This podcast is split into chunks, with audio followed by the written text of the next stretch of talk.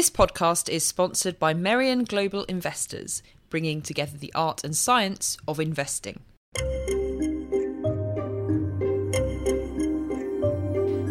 Hello, and welcome to the Spectator podcast. I'm Isabel Hardman.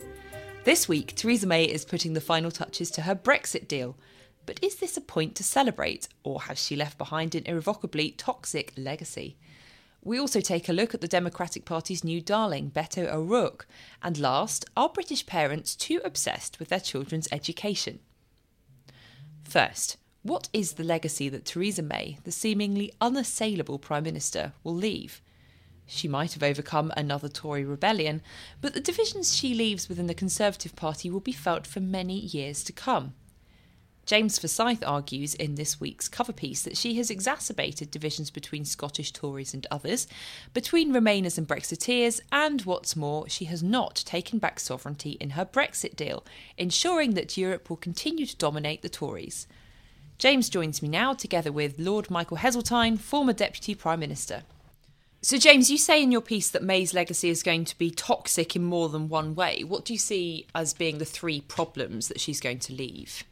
Well, I think the first one is that the withdrawal agreement essentially requires the UK to make a choice between sovereignty and the union. If the UK chooses to take more control over its own rules and regulations, it will give teeth to a regulatory border in the Irish Sea, putting Northern Ireland into a very different place. And so essentially, what the withdrawal agreement will do is, under the backstop, there'll be this constant tension in the Tory party between do you want more sovereignty for Great Britain, or do you value the union more, so you're prepared to carry on following more EU rules and regulations to keep the the whole of the UK under the same economic system broadly. I think the second problem is that Theresa May hasn't been straight with people, particularly our own party. You know, there is an argument that after the general election result, it was obvious that Brexit was going to be very different from what she had initially said it would be. But she's never actually said to her party, well, hang on a second, because of the parliamentary arithmetic now, the idea that we can leave the customs union, all this stuff, it's not going to happen. So let's retrench, let, let's think differently. I, I mean, I, that is our problem. And then I think the third thing is that Theresa May has concluded, when you look at this the withdrawal agreement and the political declaration, that essentially that all people care about is ending free movement. When I think if you actually look at the kind of history of Tory Euroscepticism, it's not really been about free movement. It, has been about a whole host of other issues.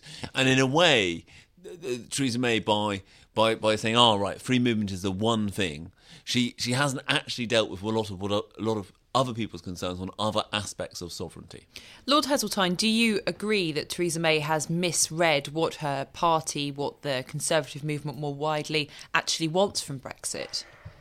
I think that the movement more widely is very difficult to define. I don't think there's any clear understanding of why people voted for Brexit, and that is every day more evident as the Brexit that is on offer satisfies fewer and fewer people. They were sold a pup. They were made promises which were unreal, and there were bribes which they fell for. So the dilemma now, I think, is how do you test public opinion? How do you find out what people actually think about the sort of deal that's on offer? I think James made a fair point that Theresa May has not been straight with them. She's trying to to find a sort of way of half convincing, of half wriggling through, of botching the outcome, kicking it down the road until after we've actually left. It's it's a very dishonest process. And do you think, Lord Heseltine, that the Conservative Party has been more divided than it is at the moment, or is this the worst you've seen it? I think the scale is worse. It all began in the early 80s when the phrase not one of us became current. I didn't really appreciate how deep the divide was becoming until I went back to the backbenches in uh, 1986. Uh, and it, it, really struck me that the party in the Commons was deeply divided. It was fighting elections for committees on a sort of uh, a, a, ticket basis. You know, if you belonged to the one of us group, then you got elected, and if you didn't, you didn't get elected. So all of that began in uh, the early 1980s, but it is worse now because the numbers are bigger.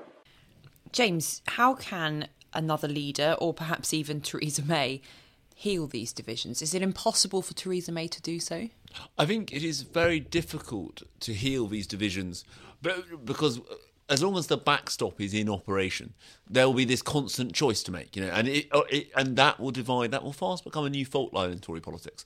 There will be lots of Tory MPs for English seats who say, "Look, I, would rather have you know greater freedom over the economy, even if that means some separation from Northern Ireland. But then remember that the Scottish Tory MPs are generally unionists first and conservatives second, and so they would be very opposed to anything like that. I mean, I think you will see this. I remember at the time of the when the joint report first came out in December. Do you remember those few days when Theresa May, because of DUP's objections, Theresa May wasn't signing it? And in those days, the kind of cabinet ministers had these intense discussions about, you know, private discussions about what to do. And in one of those discussions, someone who may well succeed Theresa May was of the idea, look, you know, if the choice is between the economic benefits of Brexit for Great Britain and giving Northern Ireland some special status, let's let, let's keep the economic benefits of Brexit for Great Britain, and let's accept that Northern Ireland is is different. And you know, and this person's argument was, but we already recognise from the Anglo-Irish Agreement, the Good Friday Agreement, that Northern Ireland is different in various ways. So I think this is that argument is going to tear at the Tory Party. It's going to become a kind of new, kind of constant prod, which I think will make things very difficult as long as the backstop is there. Do you agree with that, Lord Heseltine? I think that the backstop and the sort of compromises that are coming out of the deal uh, have this very fundamental point, and I think I rather agree with James that we're neither in nor out. And my preoccupation from the very beginning has been that the argument about sovereignty and power is very confused in this day and age, the idea that Britain is going to be somehow a different part of the world to the rest of Europe and gain from it is to me inconceivable. I heard James use the words about the advantages of Brexit, economic advantages. There are no advantages it will, we will permanently be the poor relation relatively to Europe. You can see it now in the latest figures from the OECD today that we are going to be one of the slower growing European countries, whereas within Europe a year or two ago we were the fastest. So uh, it's a delusion to think that there are economic advantages. Uh, the issue is to what extent you are more powerful if you share power if you share sovereignty to put yourself into a bigger economic league. That's the basic issue, and I believe that it is inconceivable to me that Britain should voluntarily step down from the top table of European politics and allow others to make the rules and tell us what we have to do. That's where we're heading, and I don't approve of that. James, when Theresa May gave her statement in Downing Street this week, about the political declaration, she said the British people want this to be settled. But it sounds very much from your piece as though the Conservative Party is going to be banging on about Europe for decades to come. Yeah, I think if you look at the political declaration that's come out this morning, it, it already says that every six months on, the UK and the EU will, will sit down to talk about this. I, I think this debate about how Britain interacts with the EU will go on for the rest of all of our working lifetimes. I think there is there is there is a fundamental moment though, which I would take to, to kind of go back in history, which is from the moment the UK decided not to join the single currency, the kind of debate we are having now became inevitable. I think the Roy Jenkins argument that Britain either has to be fully in or fully out is actually true. And I don't think there's any, I think it would be impossible to persuade the British public to be fully in in terms of joining the euro, being eventually part of a federal political entity of United States of Europe, if you like. And for that reason, that is why you end up with this choice, which is what do you want to do? How do you want to handle this relationship? Are there benefits to being a more nimble power off the coast of Europe if we're not going to go the whole hog and join a whole a full European state? Lord Heseltine, who do you think should take over as Conservative leader, and what would they need to do to to end the divisions in the party, or is that simply impossible? I think it's not conceivable at the moment, and uh, I have said for many, many a long month there's no point in uh, changing the singer unless you change the song. Uh, I have to accept that the song I would like to, uh, to sing would be divisive in the same way as the present situation is divisive. Mrs. May's single greatest strength is that no one can agree about who to put in her place.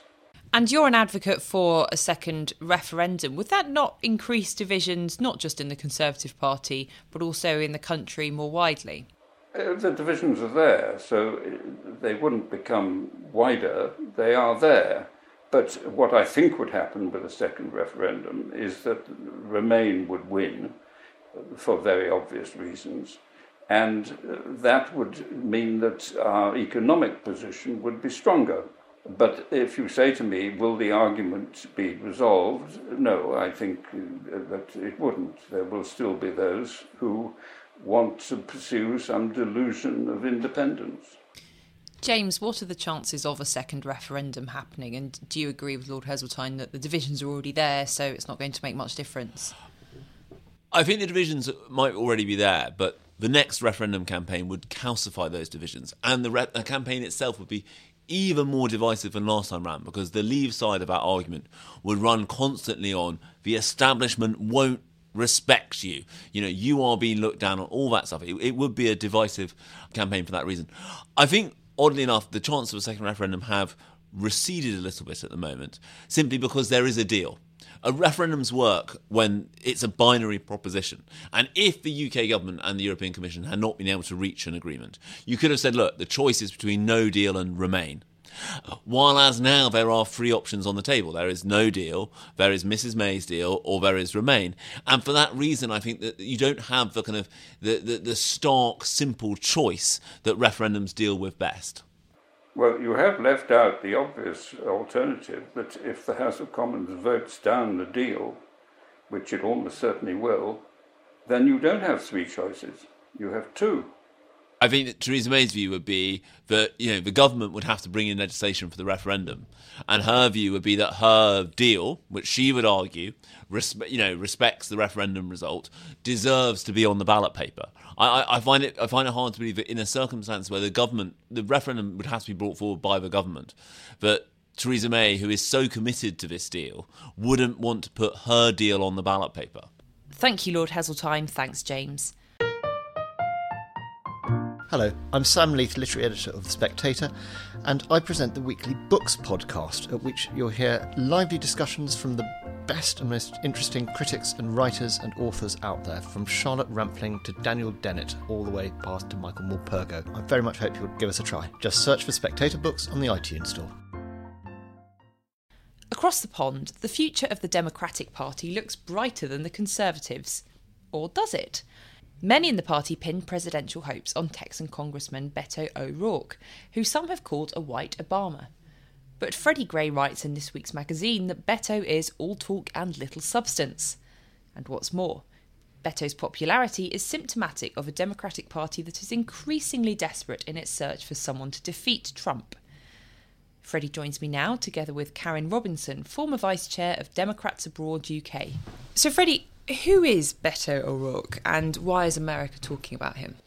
Beto O'Rourke is a congressman from Texas who's sort of good looking, charismatic, very energetic, ran a, I, you could say, successful campaign that ultimately failed against Ted Cruz in Texas. But despite losing, there is now a lot of hype around him as the candidate, presidential candidate, who will take on Donald Trump in 2020. Beto has said he's not going to run, but candidates always say that. And the fact is, there's so much hype around him, it might be hard for him to stop himself from running. He's clearly an ambitious man. But what I find so interesting is that even though really all he's chalked up to his name is one energetic campaign that didn't win, he's being spoken of as a sort of saviour. And I think this speaks to a bigger crisis in the Democratic Party. Karin, you're a Democrat in London. Do you feel inspired by Beto O'Rourke? Freddy's piece does suggest that there's a sort of whiff of desperation about the Democrats at the moment. Yeah. So first of all, I should say I'm not here to be a Beto supporter. I haven't picked a candidate yet. I'm our primary hasn't even started. It hasn't even begun to begin. Mm. So I'm not here saying Beto is the the best candidate. But I am here to say that Beto O'Rourke is attracting a lot of interest from Democrats across the U.S. because he ran a very good campaign in Texas and because his message was very much the kind of message that Democrats in particular want to hear right now, and, and I would argue a lot of independents want to hear as well, which is we can come together, we can come back and restore this notion of every voice has value. He went out during his campaign and he spoke to, he went to and visited every county in Texas. And I think this notion of we can all come together, we can find ways of working together, and then standing up kind of confidently for progressive values in a way that is appealing across the, across the board. So, for example, you know, he was very confident about saying things like, for example, he supported the football players who had protested against police brutality, but he did it in a way that I think many people found appealing, and it wasn't kind of "you're right, I'm wrong." It was kind of very inclusive and welcoming. So I think that that was one thing that people quite liked about him. And he ran a presidential style campaign in Texas. And so if you see it as a kind of road test for how this would work, I think he raised a lot of money, he brought a lot of co- a big coalition together, and he outperformed his polls in Texas. Even though he ultimately lost the race, he did better than he was polled to do, and he was polled to do better than any Democrat has done in Texas for a long, long time. Freddy, does he also have a policy underpinning? He sounds like he's very good or at least very attention grabbing with the sort of the big stances but in terms of what he stands for well, does that I, even as matter? I, as I say he, he he ticks all the right progressive boxes you know cannabis legalization abortion higher taxes but at the same time nothing that would upset sort of the Clinton family, apart from the fact that he might be a threat to the Clinton family. Nothing that would upset, upset sort of establishment democratic values. Is that a problem then? I think it is a bit because the Democrats, as as, as I'm sure uh, listeners will have noticed, are having this similar drift to the left. Some would call it the extreme left. That the Labour parties had, and it's a similar dynamic going on where you've got these sort of young, exciting MPs who have a lot of grassroots support, but are sort of uncomfortable to mainstream America. And so there's a sort of danger that the Democrat Party is going to tear itself apart. We're seeing this at the moment over the speakership of Nancy Pelosi. And I think Beto or Beto is a, an attractive figure to establishment America because he's kind of cool and hip and he has a bit of buzz about him. But he's not really a threat in the way that, let's say, Alexandria uh, Ocasio Cortez, the new congressman from New York, a similarly attractive figure, is. She's far more socialist, authentically socialist. Do you agree with that, Karin? She's also legally prohibited from running for the presidency because she's not old enough yet, which I think is I brilliant. I didn't say she was going to run for president. no, I just yeah. I think it's hilarious. There is like this kind of little undercurrent of progressive saying oh, Alexandria, well, she's literally not old enough. So I think there's some truth in that actually. In that, as I was saying, I think Beto is an example, and I would say there are many figures in the Democratic Party who will probably run for president. I expect we will have a very busy and populated primary process this this cycle, which I think is a good thing. Actually, there are arguments we need to have and discussions we need to have as a party between not just the different factions, but almost the kind of different styles of presenting those factions. You know, do you want to be an assertive kind of pro-socialist like a Bernie Sanders type thing? Do you want to be kind of perhaps with some similar policy things, but do you want to be more intellectual like Elizabeth Warren? Do you want to be more prosecutorial like Kamala Harris? And I think there are debates we need to have about that. But in presidential politics politics, it often qu- works quite well if you have someone who is able to put across your party's position in a way that is broadly appealing. And ironically, actually having lost the election might be the best thing for him in terms of giving him a platform to run for if he decides to do that. Because it is, he doesn't now have a job that he would have to be proving himself in. He his job would then be running for president. Is he going to do that? I don't know. But I will say that if he runs, I think people will be watching him with great interest. I don't want that competition to close too quickly. I actually would really like us this time around to see a really robust debate between all these different people. And actually, I mean, the president, the, a presidential primary is a bit like running a marathon at a dead sprint, right? So if he has the kind of skill and chops that people think he has, that will come out in the process. We will find that out. And similarly, other candidates who might be overlooked right now might equally, you, you know, as the race goes on, you might start to sit up and go, okay, that's somebody we'd overlooked. I mean, Amy Klobuchar, for example, in, in Minnesota is a really interesting candidate who nobody's really paying any attention to. She might run. If she does, I think we'll see what happens. Tell us a bit more about her. So so she's a northern Midwestern Democratic senator. She won her reelection uh, this year by a, a, a, significant margin, more more so than the other. There were two two Senate elections in Minnesota this year. She won by a significantly improved margin over over even the other Democrat who was running. And I think she's a she's a good example of you know she's definitely a progressive, but she's a sort of Midwestern pragmatic pragmatic progressive, and I think in a way that's appealing to a lot of people. She's also she comes across as nice. You know, just comes across as a pleasant person that you'd want to spend time with. Uh, and I think, as a contrast to Trump, a lot of people are looking for someone who can command a different space, not just an argument, but somebody who can actually look different and present themselves differently than how Donald Trump does. Now, in terms of that contrast with Donald Trump, Freddy, what do the Republicans make of O'Rourke? Well, I, I think the Republicans secretly actually quite like the idea of him because the, the great threat for the Republicans is not really some amazingly sort of trendy, exciting figure. It's that it's a Democratic candidate who can peel back a lot of blue collar voters in important states like Pennsylvania and Michigan. And I think someone like O'Rourke, he may be able to do that. But a more Midwestern figure, something like that, who would, uh, with sort of broad, you know, Joe Biden is obviously the old warhorse. He would have this kind of blue collar appeal, which is really how the Democrats beat Trump, I think. So I think the Republicans secretly are quite. I mean, I noticed a lot of Ted Cruz people were saying afterwards, "Oh, I pity anyone that has to run against Beto O'Rourke in 2020," which is a sure sign that actually they're thinking we could beat him in 2020. I think he's the sort of figure that the Republicans would fancy their chances against because he is hype and bubble, and there may be a lot less to him than there seems to be. And Karin, Freddy's piece does paint the Democratic Party as being not in great shape at the moment. Do you accept that? And do you think there are changes that need to be made, or is it a little bit too late because these things are always about a slow burn of building strength for a party. Well, just just just to reality check slightly, we just won a midterm election by more votes than Democrats have ever had in any midterm election ever. You know, we won by about eight percent, and it's still climbing. We haven't finished counting all the votes in California, so I think Democrats right now are in a good place. The strategy that we used during this midterm is actually quite telling because what we tried to do is get people to stop talking about Donald Trump for five minutes because like him or love love him. And believe me, like him or loathe him, believe me, we, we have very, very strong feelings about Donald Trump being a, a danger to, to the Republic, effectively. He sucks up all the attention. And it has been very hard for Democrats to get out there and get our message out there and change the conversation to the issues that we care about. We're always arguing about whether it is or isn't right to lock children up. Well, obviously it's not. And, and so we get sidetracked into these conversations. During the midterm, we focused laser like on healthcare. We were very, very disciplined. And I think that worked really really well for us in the midterm. For a presidential election, it's no longer a local election, so you can't just focus on kind of what works in each region and which state.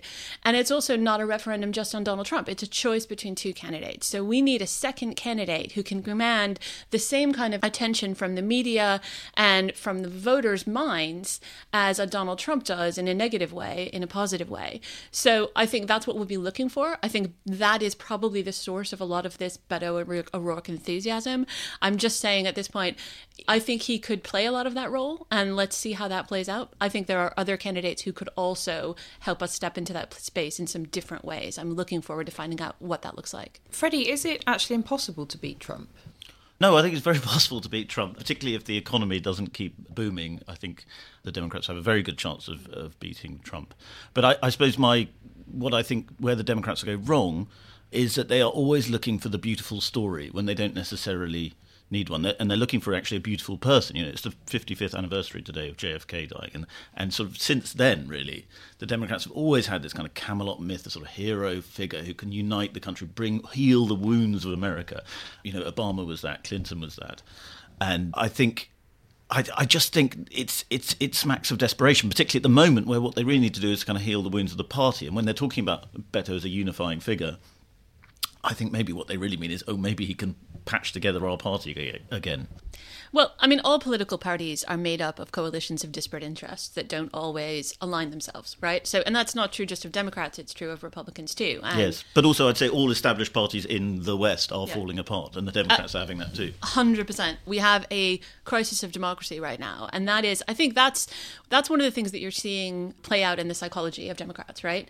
Because we see the stakes of this election as so fundamental, so foundational. We we we we fear that the kind of liberal democratic order and the establishment establishment of principles of, en- of enlightenment democratic policy, democratic with a small d policy, are potentially so threatened that our choice of candidate feels quite epic, feels quite monumental. Which is why, again, I come back to saying I think it's actually a good thing that we have an extended process, that we really road test our candidates, see what they have to say, how they confront some of these challenges.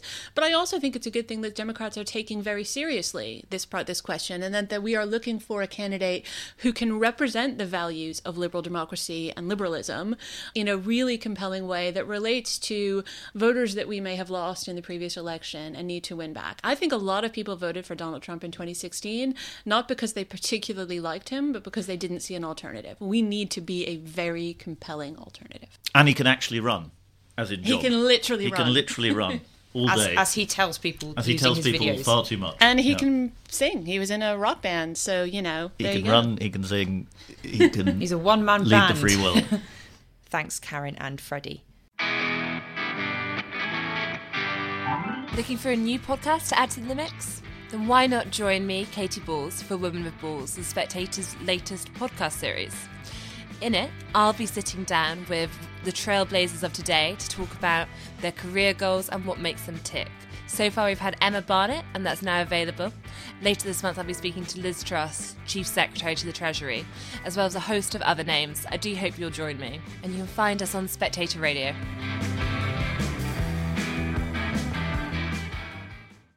And last, Leah McLaren writes in this week's magazine about the British obsession with education. Parents' paranoia about where their children will go to school is all about status anxiety, she argues. In her area of North London, taking a blase attitude to your child's school choice is seen as tantamount to child neglect. So, how much does a parent's choice of school affect a child's life chances? We talked to Leah and James Delingpole about this peculiarly British phenomenon. So, Leah, you complain in your piece about pushy parents who make ridiculous sacrifices to send their children to private school. Just give us some of those examples. This isn't just about paying the fees, this is about before you actually get there, isn't it? Yeah, I mean, it's, and it's, just to be clear, it's not only private school, like, it's just that level of anxiety about good schools, whatever your concept of a good school might be. And for a lot of middle class people in London, that is private. I've known mothers, it's always mothers. Interestingly, never fathers who will take time off work, extended sabbaticals to try and support their kids through the 11 plus. I've known also women, always women who tour, tour multiple, multiple schools. And I'm not just talking about checking out three or four different schools, but like dozens of schools over a two year period, meeting with head teachers, researching the decision in a way that almost becomes a kind of part time job. Not going away for summer holidays because it's like full time tutor time because the 11 plus is coming up in six months, um, stuff like that. But also the thing that just began to just grate and wear me down as a Canadian living in London was just the dinner party chat. Like I started going to dinner parties and wanting to put a sign on saying, I will talk about Brexit, I'll talk about, you know, I'll talk about property prices. I will not talk about where your kids are going to school. I'm just not I'm no longer interested. It's just boring. Um, you have kids. Yeah, I do. I have a six year old and a two year old, and I also have a 10 year old stepson. And you have none of this anxiety about whether they go to a good school. Well, you know or what? A I- terrible school. I did a little bit. So my stepson is 10 and he went to a very expensive private school in Notting Hill and which is not far from we where we live just in Queens Park just north of there. And at first, that was my first experience with schooling. It's it's a perfectly nice school in many ways and the parents were nice and I made mum friends. And I did have a bit of anxiety before my son went to school. And you know, my husband and I discussed it, and he said, "No, no, we'll just send him around the corner. It's a good school. It's an Ark Academy. It's you know rated. Blah blah. Ofsted has a perfectly solid rating." And once I did send him to that school around the corner, I realized, of course, it was like my upbringing in Canada, where you just never thought about it. You sent your kids to the local school, unless you were very rich or very religious, and then there are other options. So it's not like, you know, France or something where it's like illegal. And I suddenly realized all of my anxiety just evaporated. I realized that London, and I'm talking about the middle class London and upper middle class London, is a place where parental anxiety about education is just seems sort of weirdly inbuilt into the culture. And it has I don't I'm sure James will have insights into why this is. It, it's quite extraordinary. And often kind of boring James, are you this anxious, boring parent that Leah describes? Well, I, I, I balk at this word boring, but, but, but I have to say, Leah's analysis is absolutely bang on. I, I'm, I'm very much the kind of person that she describes in, in her, her excellent article. I've ruined my health, I've ruined myself financially, putting my children through the the private system. And I have absolutely zero regrets. And before that, by the way, I did the other thing that Leah talks about, which is that I did go to church a lot in order to get my children into a Church of England primary school. And the irony of that is that the school I actually got the kids into, which, and this is another point that Leah makes, one of the one of the one of the great shibboleths of people who of middle class parents who send their children to state schools, is they always cover themselves by saying what a marvelous school. Oh, oh, it's so good. It's it, it, it's really you know it's amazing what you can get, uh, even though it's free. Absolute rubbish. All the all, all these highly rated school, uh, state schools in London are absolute pants. But why do you put, your, put yourself through all this stuff? It's simply, well, several reasons. First of all, as again Leah rightly says, it's about class. It's about finding a place in the right in, in, in the pecking order, making sure that your children have a better chance of marrying well, of, of, of having sort of future future business partners and so on who are going to make them rich. So it's partly that. Partly it's a cultural thing as well. We I was always afraid of having children who were so kind of so thick, so so uncultured that I wouldn't be able to have conversations with them about art and literature. And one of the great advantages of, of my children's posho expensive education is that I can talk about talk to them about this stuff. Leah, James does make a point here about the quality of education in some schools that it isn't the same as in some private schools. And do you think you're dismissing parents who are quite rightly just wanting the best start for their children. Well, I don't think the research bears that out, at least certainly not in London. You know, I'm not an educational expert, but I did look into it enough to see that London state school primary level children test much better than the national average and so that was sort of enough for me. But also i on an anecdotal level i have one stepson at a very elite expensive prep school in london one of the most expensive. And then i have another son at another at a sort of a it's an Ark Academy up the road.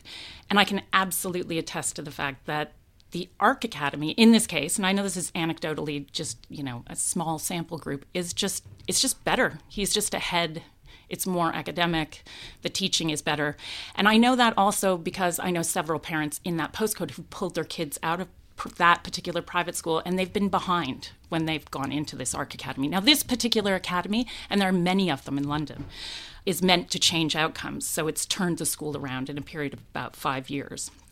And it is you know it's if what you want really is educational magic it doesn't take a genius to figure it out it's not about looking at averages obviously prep schools and posh schools always have higher average scores because the major key determining factor in terms of educational achievement is class, is social background, is what kind of house you grew up in, how many books there are.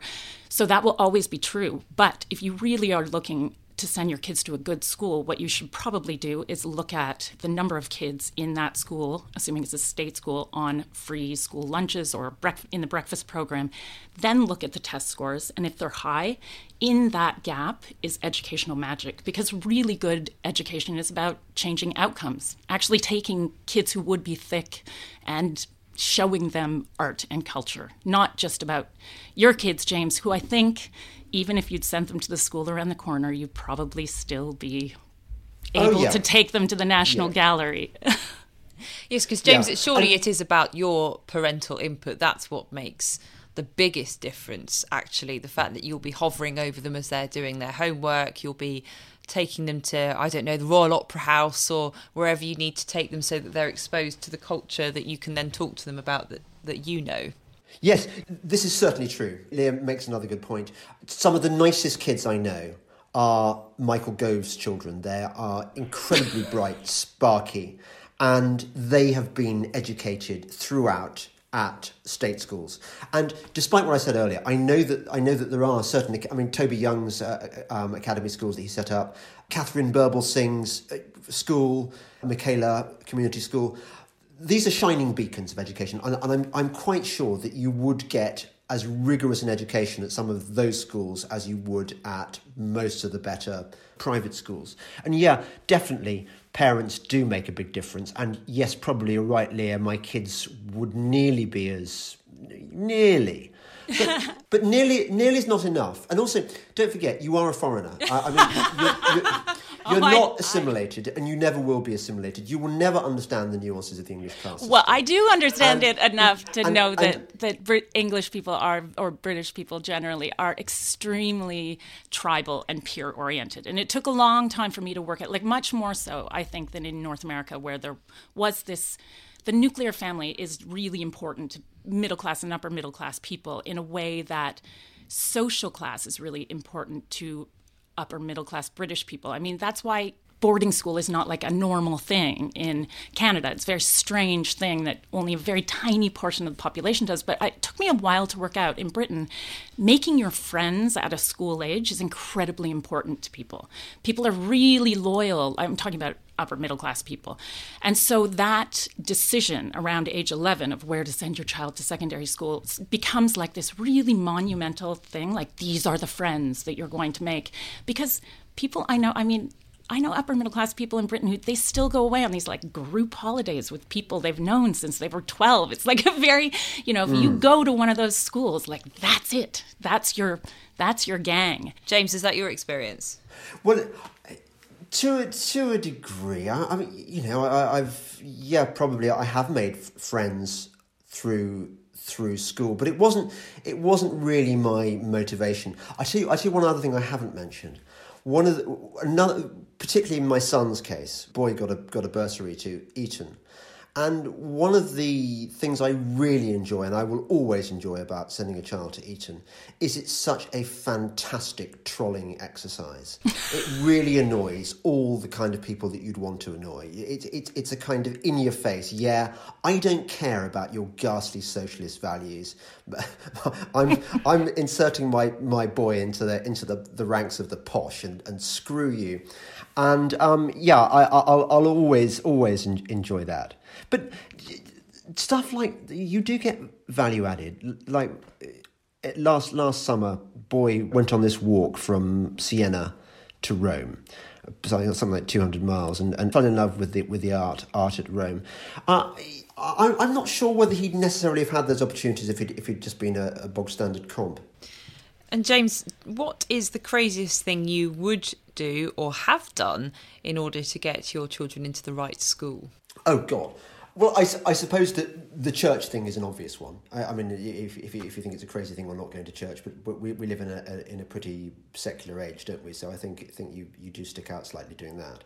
I would I would have done anything. I would frankly have given a false address in, in order to get into the catchment area of, of a school. I, I didn't, but I but I would have done, and I would have felt absolutely zero qualms because it's your kids. What could be more important than your kids? You do not want your your kids to have a, a a bad future, even if, as Leah says, schools hardly make any difference at all. You want to give them whatever advantage you can, and that seems to be fair. Leah, what do you say to your friends who are doing these crazy things, who are taking sabbaticals? I mean, there must come a point where they're telling you all these ridiculous commitments they're making, far and above anything they're doing for their own careers, for instance, and you say, why are you doing this? Middle class British people are just cognitively biased in favor of this idea that education matters, even when, as James said, even when he knows it doesn't matter that much, you still have to do anything because it's just the way the culture operates. So you can't really argue with people. You can say, well, actually, statistics show it doesn't matter. Statistics show that, you know, if you send your kid to a state secondary school, they actually have a better chance, if they're from a middle class background, of getting into Oxford or Cambridge, but people will still, they just can't be divested Oh, from yeah, the but notion. actually, Leah, can I pick you up on that one? That's why Oxford and Cambridge are so absolute rubbish now.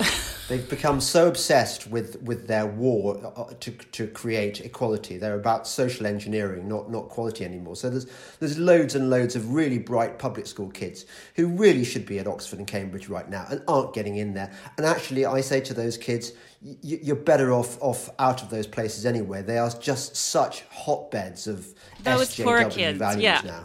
But I also just think that an important point to be made is that I think what it really is about is tribalism and social exclusion. And if that's what you are, if you're a snob, then just admit you're a snob. It's fine. You know, I don't I don't care there are snobs in the world, but that's really what it's about. It's about saying I don't want my kids to go to school with poor kids that don't look like them. Fine. Leah and James, thanks very much. And that's all for this week. If you enjoyed this podcast, do subscribe, rate, and review on the iTunes Store. We would love to hear from you. And do pick up this week's issue to read all the pieces discussed in the podcast, as well as Jacob Rees Mogg's diary, Robert Tombs on the nation state, and more. Thanks for listening, and do join us again next week.